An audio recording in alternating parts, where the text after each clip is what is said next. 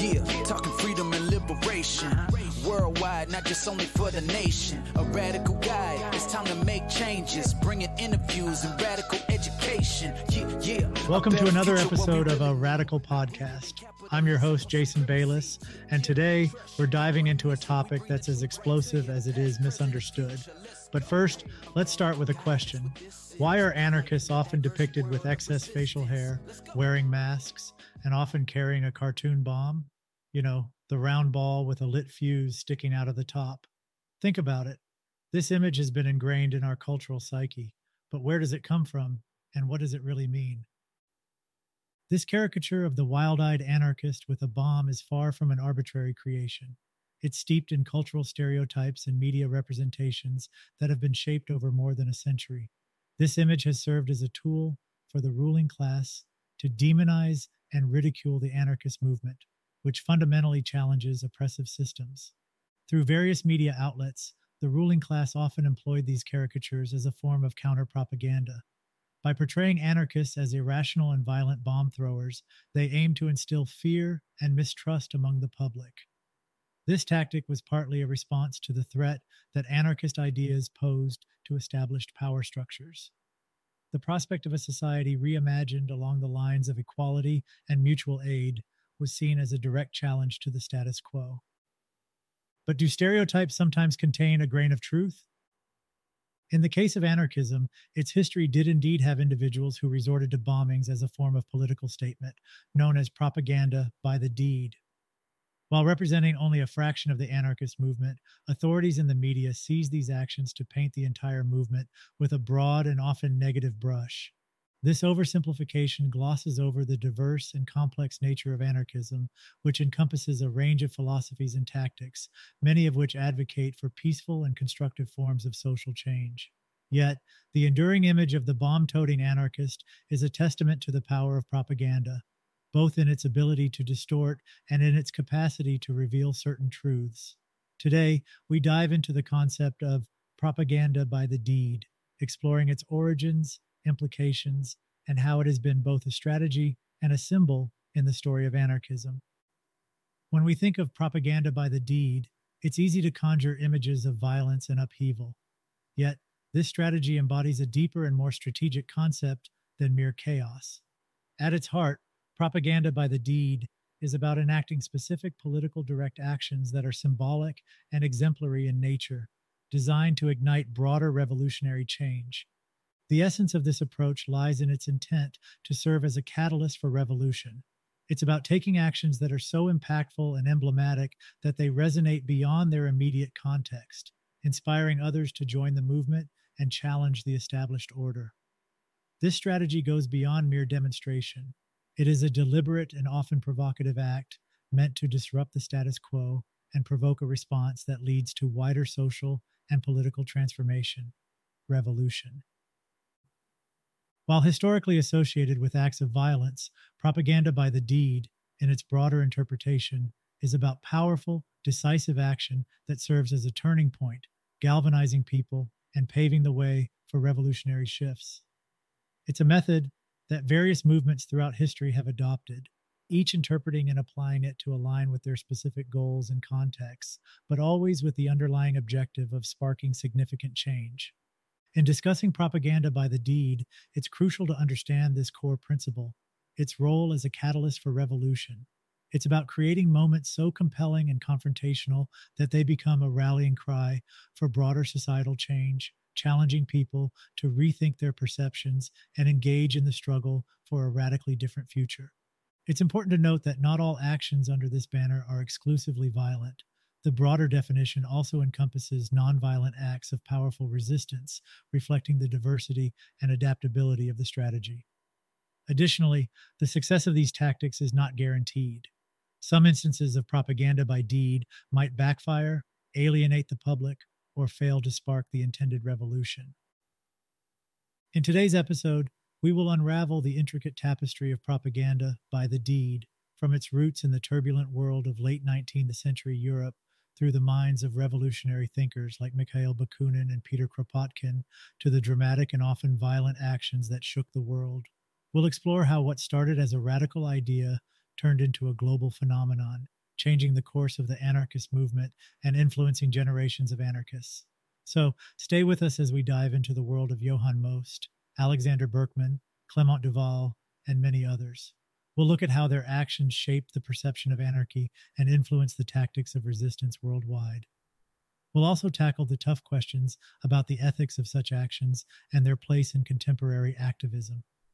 It will be a journey through time, ideas, and the essence of radical resistance. Let's go!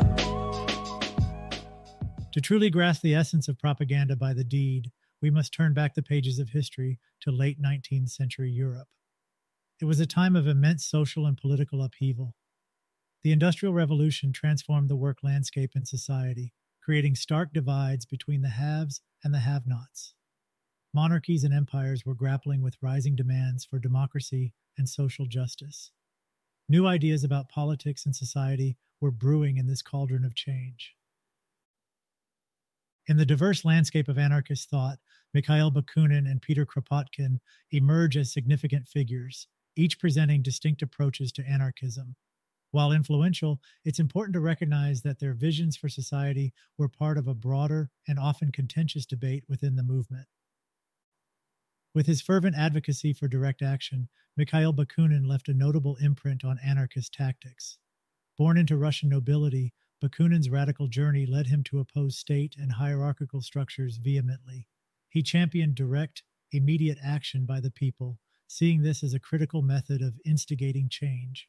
In 1870, he famously declared, Now we all have to embark together on the revolutionary ocean, and henceforth spread our principles no longer by words, but by deeds. Bakunin's stance on using direct and, at times, confrontational action significantly influenced the tactics of propaganda by deed, though it was met with both adherence and criticism within anarchist circles.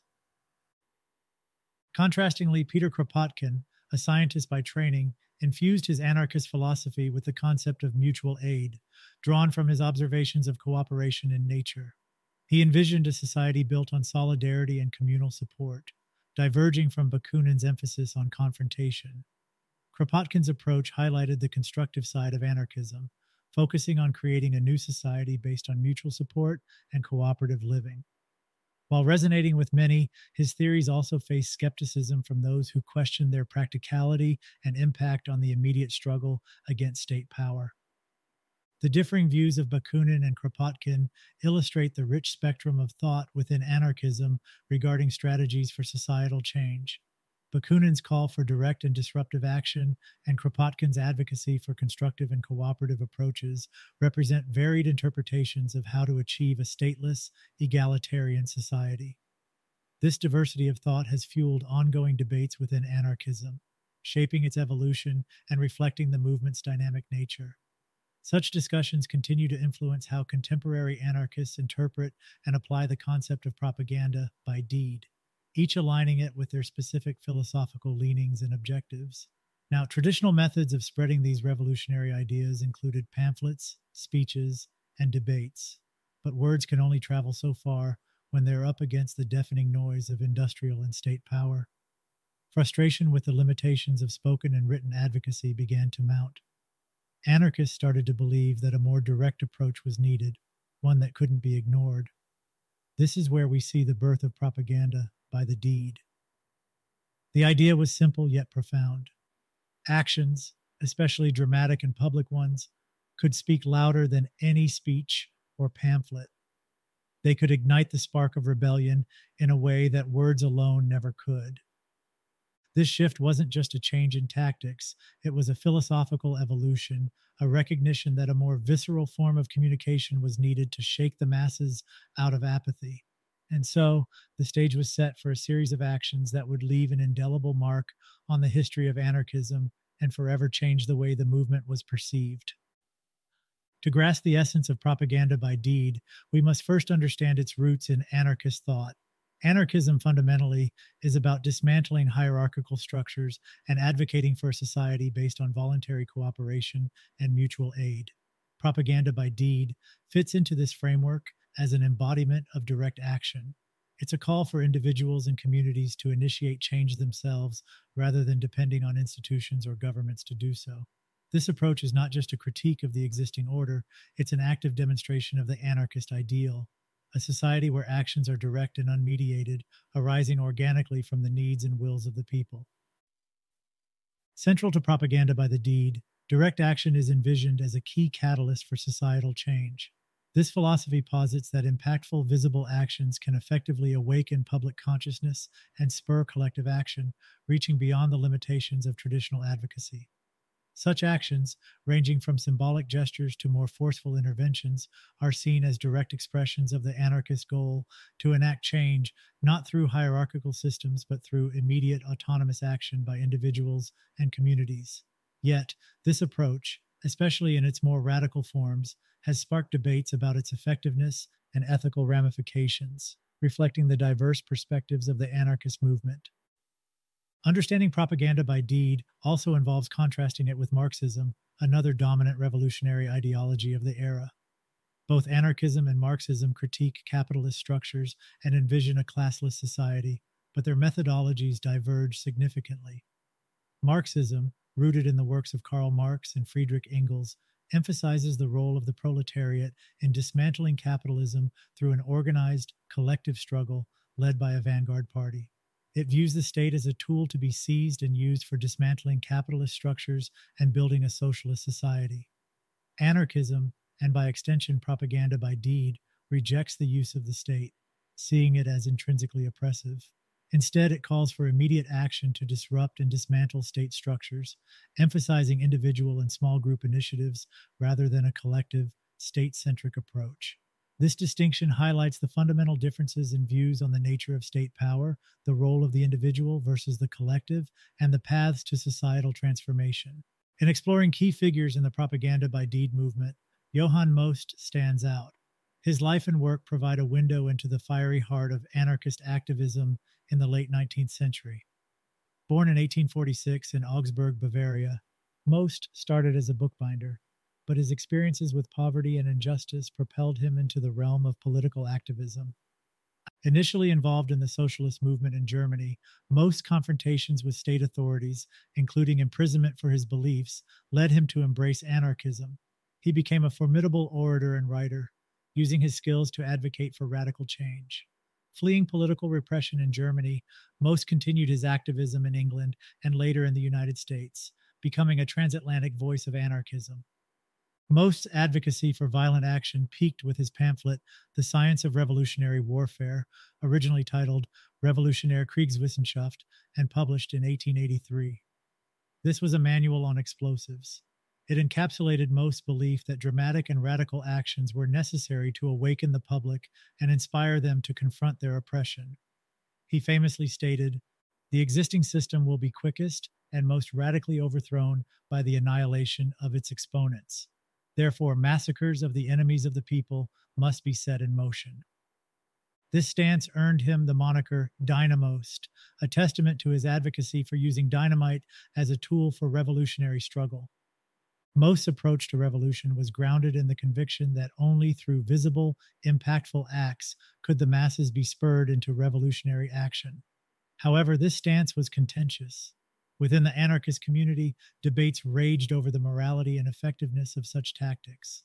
Critics argued that violence might detract from the movement's goals and alienate potential allies. Despite these controversies, Johann Most's influence on the anarchist movement and the strategy of propaganda by deed was profound. He was not just a theorist, but also a practitioner, and his legacy in shaping the discourse around direct action is undeniable. In the saga of propaganda by deed, Alexander Berkman's story is profoundly tied to one of American history's most significant labor conflicts, the Homestead Strike of 1892. This event not only defined Berkman's path, but also left an indelible mark on the labor and anarchist movements. Born in the Russian Empire and radicalized in New York's burgeoning anarchist community, Berkman was deeply affected by the events at the Homestead Steel Works in Pennsylvania. There, workers faced off against the Carnegie Steel Company, battling wage cuts and oppressive conditions under manager Henry Clay Frick, notorious for his anti union stance. The conflict escalated when Frick hired the Pinkerton Detective Agency to break the strike. Known for suppressing labor movements, the Pinkertons' arrival at the plant led to a deadly confrontation, with several workers losing their lives. This clash symbolized the brutal lengths industrialists would go to suppress workers' rights. For Berkman, this was a pivotal moment. Along with Emma Goldman, an influential anarchist activist, and Modest Aronstam, a fellow radical, he was deeply moved by the workers' plight and outraged by the violence. They decided that a dramatic response was necessary, believing that assassinating Frick would ignite a revolutionary movement against the capitalist system. Determined, Berkman journeyed to Pittsburgh to carry out his plan. His assassination attempt on Frick, though unsuccessful, became a defining moment in labor activism and anarchism, highlighting intense debates about violence, individual actions, and broader social change strategies. This act received varied reactions within the anarchist community. Peter Kropotkin offered a nuanced critique while never outright condemning Berkman's action. In Act for Yourself, he argued that acts of isolated individuals, however heroic they may be, can only produce partial and temporary results, emphasizing the need for collective action. In The Conquest of Bread, published the same year as Berkman's attempt, Kropotkin criticized acts of revenge, stating that the anarchist ideal excludes not only all vengeance, but all hatred, for hatred can only engender fresh acts of violence. His concerns highlighted the potential negative consequences of such actions, including harming the public perception of anarchism and hindering its progress. Berkman's actions and Kropotkin's response reflect the complex dynamics within the anarchist movement. They underscore the ongoing debate over immediate action versus a broader vision of societal change based on anarchist principles. In the realm of propaganda by deed, Clement Duval stands as a significant figure. His life, marked by bold acts against authority, encapsulates the spirit of anarchist defiance and the controversial tactic of illegalism. Duval, a French anarchist born in 1850, became particularly notorious for an act of illegalism in 1886. Illegalism, embraced by some anarchists, involved direct action such as expropriation against the wealthy elite as a form of social justice. Duval's most famous act was the burglary of a mansion belonging to a Parisian socialite, from which he stole 5,000 francs.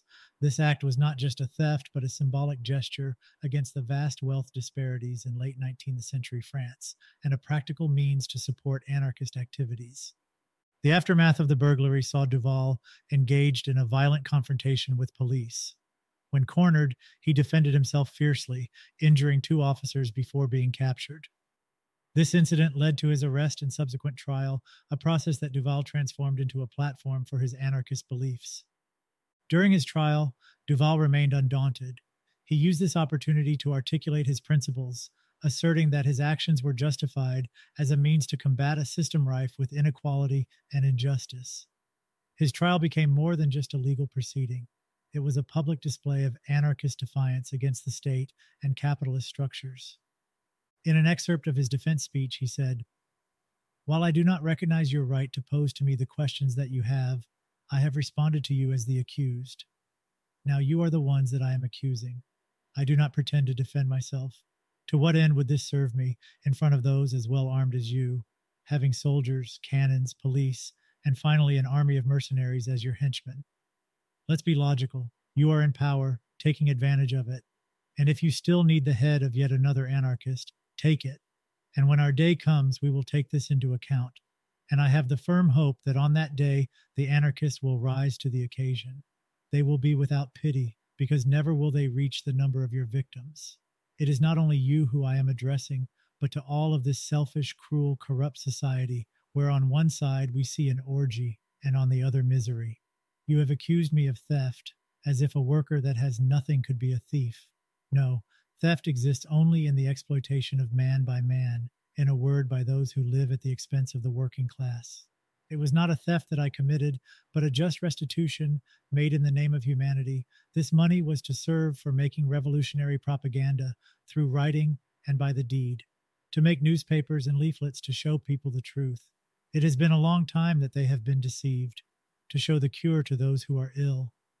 I busy myself with the chemistry and prepare what is needed for the day of battle, the day when the workers, conscious, will leave their torpor, their slump because it is time that this diabolic machination of the old world disappear to give place to institutions where all will find a fate that is more fair, which does not exist but within anarchist communism. because anarchy is the negation of all authority, and anarchy is the biggest social wound because man is not free, and one must become free to do all that one wants, as long as one does not infringe upon the liberty of their fellow. Of then, one would become a despot in turn. I have put the link to the full defense speech in the description of this episode. Despite being sentenced to death, a sentence later commuted to life in the penal colony of French Guiana, Duval's spirit of resistance never wavered. His numerous escape attempts and eventual successful escape to New York in 1901 further cemented his status as a symbol of anarchist resilience. Living until 1935, Duval's legacy extends far beyond his acts of illegalism. He represents the enduring fight against oppression, inspiring generations of anarchists and radicals who view him as a symbol of unyielding struggle for justice and freedom. While figures like Johann Most, Alexander Berkman, and Clement Duval are central to the narrative of propaganda by deed, there are other pivotal events and individuals that significantly shaped its history. A key incident in the annals of propaganda by deed is the assassination of Empress Elisabeth of Austria in 1898. Luigi Lucheni, an Italian anarchist, targeted the beloved empress, known as Sisi, as a symbolic strike against the monarchy. Lucheni's act was more than an assassination. It was a calculated political statement against aristocratic oppression and a bid to inspire resistance against the ruling class. This controversial decision, even among anarchists, sparked debate about the effectiveness and morality of targeting symbolic figures. In a grisly postscript to this story, after Lucheni's execution, his head was severed, and his brain was examined in the belief that physical traits could explain criminal behavior. His head, preserved in formaldehyde, was put on public display, illustrating the era's fascination with phrenology and criminal psychology. In a poignant turn of events, Lucheni's skull was finally laid to rest in February 2000, not far from where Empress Elisabeth lies in the imperial crypt. This final act, occurring over a century later, closed a dark chapter in the history of propaganda by deed, linking Lucheni and Elisabeth in death as they had been in life. In the realm of propaganda by deed, the Bonnot Gang, active in early 20th century France, stands as a pivotal example. Led by Jules Bonnot, this group of anarchists and illegalists used the novel technology of automobiles in their daring operations, targeting banks and wealthy individuals. The Bonnot Gang's activities represent a significant evolution in the concept of propaganda by deed.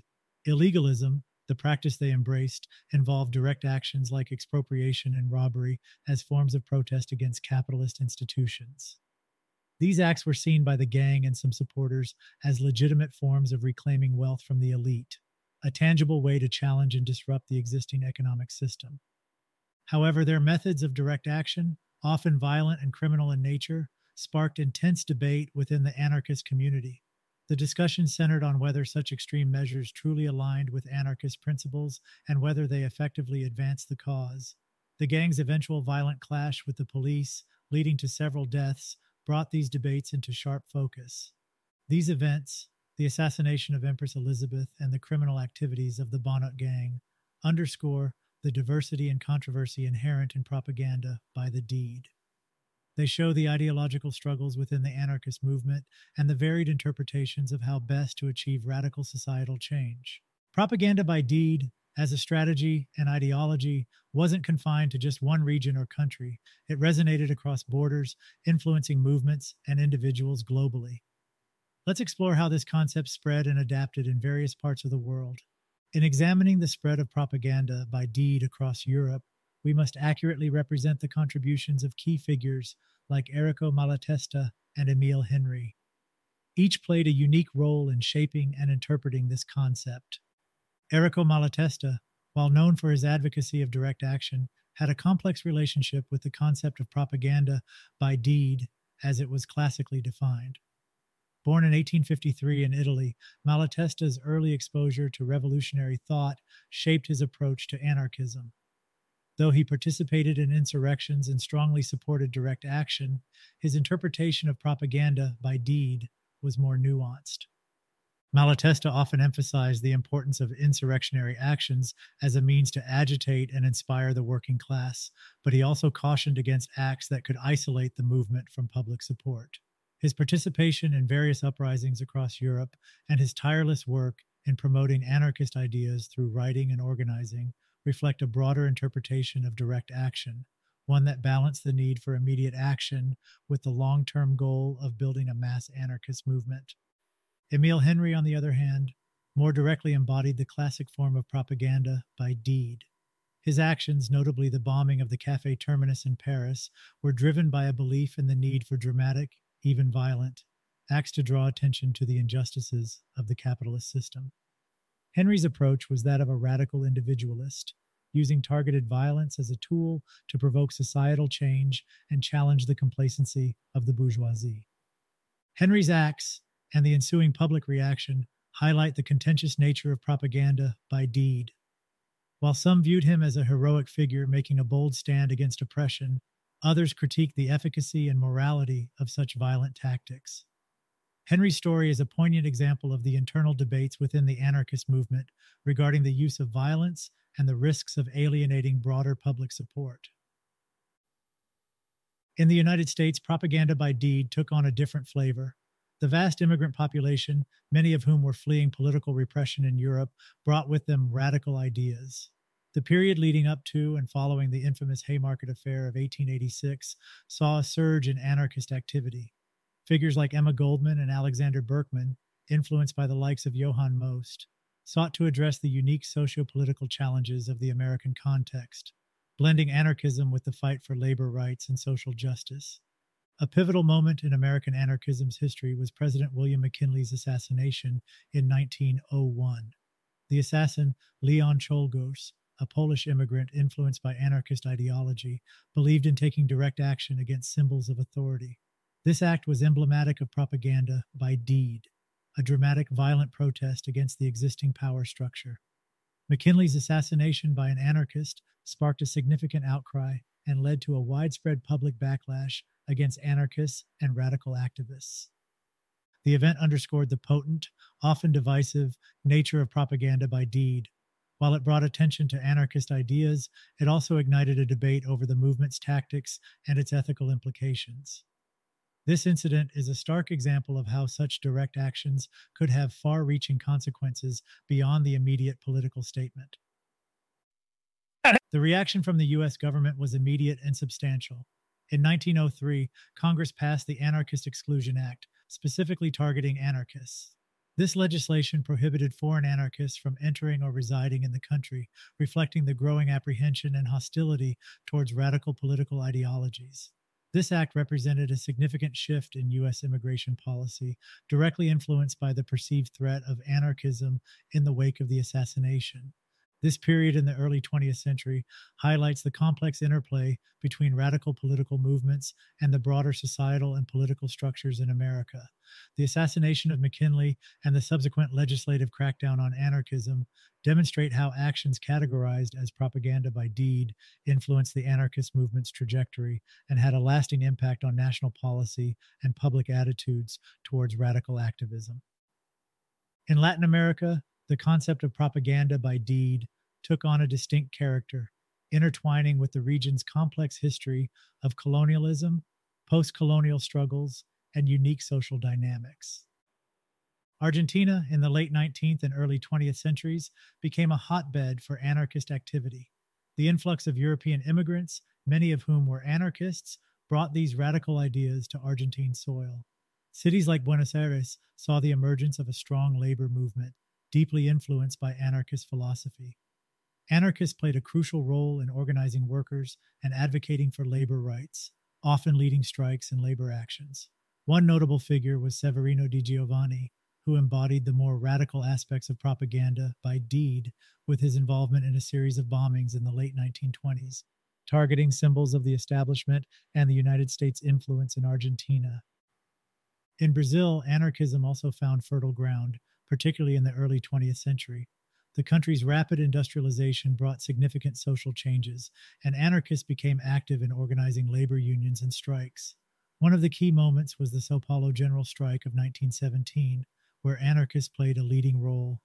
This strike was a significant demonstration of workers' power and highlighted the influence of anarchist thought in shaping labor movements in Brazil. Figures like Edgard Leuenroth, a journalist and labor activist, were instrumental in spreading anarchist ideas through newspapers and labor unions. Across Latin America, anarchists also focused on education as a means of social revolution.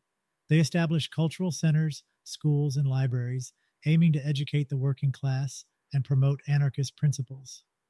This approach to propaganda by deed was less about violent acts and more about empowering the populace through knowledge and collective action.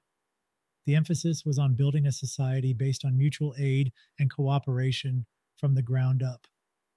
The experience of Latin America shows how propaganda by deed was adapted to local contexts, merging with indigenous and regional struggles.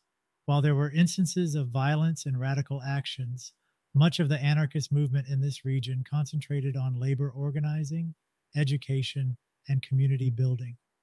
These efforts were pivotal in shaping the social and political landscape of Latin American countries, illustrating the diverse applications of anarchist principles in different cultural settings. Turning our attention to Asia, we find that the concept of propaganda by deed, while echoing global anarchist trends, took on distinct forms here, influenced by the region's unique political and cultural landscapes. In Japan, the anarchist movement saw figures like Osugi Sakae, advocating for and participating in actions that resonated with the principles of propaganda by deed. Osugi's involvement in labor strikes and anti war protests, especially during the tumultuous periods of World War I and the rice riots of 1918, represented a direct challenge to authority and existing social structures. While these actions were not always violent, they were significant in their assertive stand against oppression, embodying the spirit of propaganda by deed within the Japanese context. China's experience with anarchism, particularly around the time of the Xinhai Revolution in 1911, showcased a more revolutionary form of the movement. Inspired by Kropotkin's ideals, anarchists like Shifu pushed for direct action against feudalism and imperialism. Their involvement in the revolution and labor movements, though not explicitly labeled as propaganda by deed, shared its ethos in actively confronting and seeking to dismantle oppressive systems. The adoption of anarchism in Asia, while not marked by the same level of violent acts seen in other regions, was nonetheless characterized by a strong emphasis on direct, assertive action. This included participation in strikes, protests, and revolutionary movements, all aimed at social and political transformation. The unique cultural and political context of Japan and China shaped these actions, reflecting a diverse interpretation of anarchist principles. Asia's narrative in the history of propaganda by deed highlights the strategy's versatility and ability to adapt to different environments. It showcases how fundamental ideas of direct action and resistance can manifest in varied forms, each influenced by the specific needs and contexts of the societies in which they occur. Throughout the world, propaganda by deed was not a monolithic concept, but a dynamic one, evolving and adapting to the local socio political realities. Whether through violent acts, labor strikes, or intellectual discourse, it left a mark on the global stage of political activism. This spread underscores the concept's universality in its appeal to those seeking radical change and its adaptability in addressing the specific challenges and injustices of different societies. While the core definition of propaganda by deed has remained largely unchanged since its conception, its manifestations have evolved significantly, shaped by ongoing debates and ethical considerations within the anarchist movement. Originally, propaganda by deed was defined as a form of specific political direct action meant to be exemplary to others and serve as a catalyst for revolution. This definition has fundamentally stayed the same over time, emphasizing the importance of actions that are both demonstrative and inspirational in nature, intended to ignite broader societal change. However, the way this concept has been put into practice has seen considerable evolution. In the early days, it often involved dramatic, sometimes violent actions, believed to be necessary for drawing attention to the anarchist cause and sparking revolutionary fervor. Over time, this approach faced internal critiques, particularly regarding its ethical implications and effectiveness. Many within the anarchist community began to question whether violence aligned with the movement's core values of voluntary cooperation and non oppression. These debates have led to a diversification in the tactics associated with propaganda by deed. While the original notion included a propensity for dramatic actions, modern interpretations have increasingly leaned towards nonviolent forms of direct action. Today, many anarchists advocate for methods like labor organizing, community engagement, and educational outreach, seeing these as more aligned with mutual aid principles and potentially more effective in creating sustainable change. This shift reflects a broader reevaluation within the anarchist movement of how best to achieve social and political transformation. It underscores a commitment to constant introspection and adaptation, ensuring that the methods employed are not only effective but also ethically sound. The legacy of propaganda by deed, therefore, is not just about the specific actions undertaken in its name, but also about the ongoing discourse it has spurred within anarchism about the nature of revolutionary action and its impact on society. While the essence of propaganda by deed as a catalyst for change remains, its application continues to be shaped by a dynamic and reflective anarchist movement. This ongoing evolution highlights the movement's resilience and its capacity to adapt to changing social and political landscapes. The concept of propaganda by deed, initially rooted in the idea of sparking revolutionary change, continues to influence modern activism, albeit in evolved forms. Today's movements that draw on this legacy often aim for systemic change, extending beyond policy reforms to challenge underlying societal structures. A relevant example in the modern context is the resurgence of anti capitalist and anti globalization movements. These groups often employ direct action tactics reminiscent of propaganda by deed to challenge the foundations of the global economic system. Movements like Occupy Wall Street, which began in 2011, used occupations and large scale demonstrations to target financial institutions, symbolizing economic inequality. Their approach, aiming for a radical restructuring of economic systems, echoes the transformative ambitions of propaganda by deed. Another instance is the rise of certain anarchist and autonomous collectives that engage in direct actions against state and corporate entities.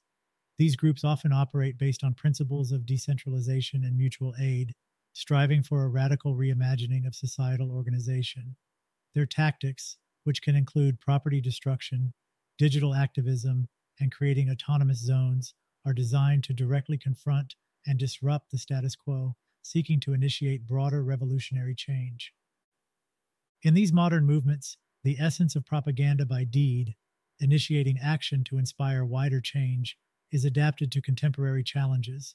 They may not always mirror the overtly dramatic or violent actions of the past, but they share the objective of catalyzing significant societal transformation. These groups understand that lasting change often requires more than policy adjustments. It demands a fundamental shift in societal norms and structures. This evolution reflects a nuanced understanding of how to apply the principles of propaganda by deed in today's world. It demonstrates that while the tactics may change, the underlying goal of instigating profound societal change remains a central tenet of these modern revolutionary movements. As we conclude our journey through the history and evolution of propaganda by deed, we've seen how this concept, rooted in the heart of anarchism, has traveled across time and borders, adapting to different socio political landscapes while retaining its core ethos. From its emergence in late 19th century Europe, through its varied manifestations in the Americas, to its nuanced adaptations in Asia and beyond, propaganda by deed has been both a mirror and a catalyst of the times. We've seen figures like Errico Malatesta, Emile Henry, and Leon Czolgosz, each embodying different facets of this strategy, and we've witnessed how its principles have influenced modern movements striving for systemic change. Today, the legacy of propaganda by deed continues to resonate in contemporary activism. While the tactics have evolved, often embracing nonviolent forms of direct action, the underlying intent to provoke revolution remains as relevant as ever. This exploration underscores the dynamic nature of political strategies and the importance of adapting methods to the specific needs and contexts of the time. Propaganda by deed, in all its complexity, serves as a reminder of the power of direct action in shaping public discourse and societal structures. It challenges us to consider the ethical implications of our tactics and the broader impact of our actions on the pursuit of social and political change. As we move forward, the lessons and debates surrounding propaganda by deed will undoubtedly continue to influence and inform the strategies of those who seek to challenge the status quo and envision a more just and equitable world. A radical guide, that's what this is. Highlighting the diverse world of resistance.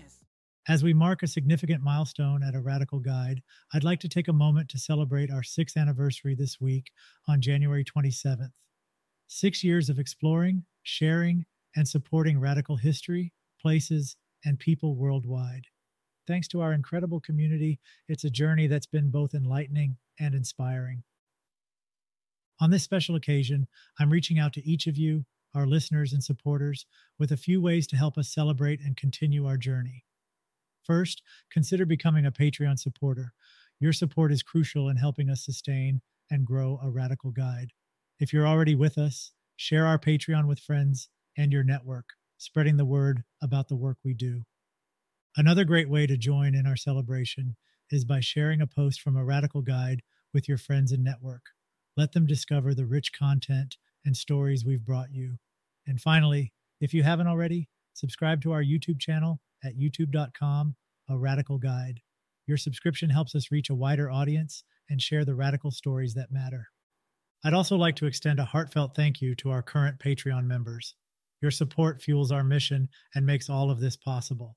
A big shout out to a radical supporter, Juniper, community supporter, Michael DK, and our radical influencers, Tara Ingram, Fernanda Lugo, and Alfonso Saldana. Your contributions, engagement, and belief in our project are deeply appreciated. As a Radical Guide enters its seventh year, we're grateful and excited about what lies ahead. With your continued support, we'll keep uncovering and sharing the stories of resistance and radical movements from around the globe. Thank you for participating in this journey, your engagement, and your support. Here's to many more years of exploring radical history together. Let's go. As we bring this episode of a Radical podcast to a close, I want to thank you all for joining us on this deep dive into the history and evolution of propaganda by deed, its global impact, and the reflections on its legacy and modern interpretations. Today's journey through the multifaceted world of radical movements and ideas has been both enlightening and thought provoking. We've traversed different eras and continents, exploring how the principles of direct action and resistance have shaped and been shaped by various social and political contexts. Our exploration underscores the dynamic nature of radical activism and its enduring relevance in our pursuit of a more just and equitable world. As we celebrate the sixth anniversary of a radical guide, we're reminded of the importance of understanding our past to navigate our future. Each story, each movement, and each individual we've discussed today contributes to a richer understanding of the world we live in and the changes we aspire to make. We invite you to continue this journey with us, engage with our content, support us on Patreon, share our stories, and subscribe to our YouTube channel. Your involvement is crucial in keeping the spirit of radical exploration alive. Thank you to our Patreon supporters and everyone who tunes in, shares our content, and joins in the conversation. Your support and engagement make a radical guide a thriving community of learning and resistance. Until our next episode, keep exploring, keep questioning, and remember that pursuing knowledge and understanding is a radical act. Thank you for listening to a radical podcast. And remember to follow ideas, not people. Yeah, talking freedom and liberation. Worldwide, not just only for the nation. A radical guide, it's time to make changes. Bringing interviews and radical education. Yeah, yeah, a better future, what we really need. Not rooted in capitalism or supremacy. Yeah, yeah, trust you don't want to miss it. We bring the truth right to you, the past, present, and future. Let's go. A, a radical guide, that's what this is. Highlighting the diverse world of resistance. Let's go.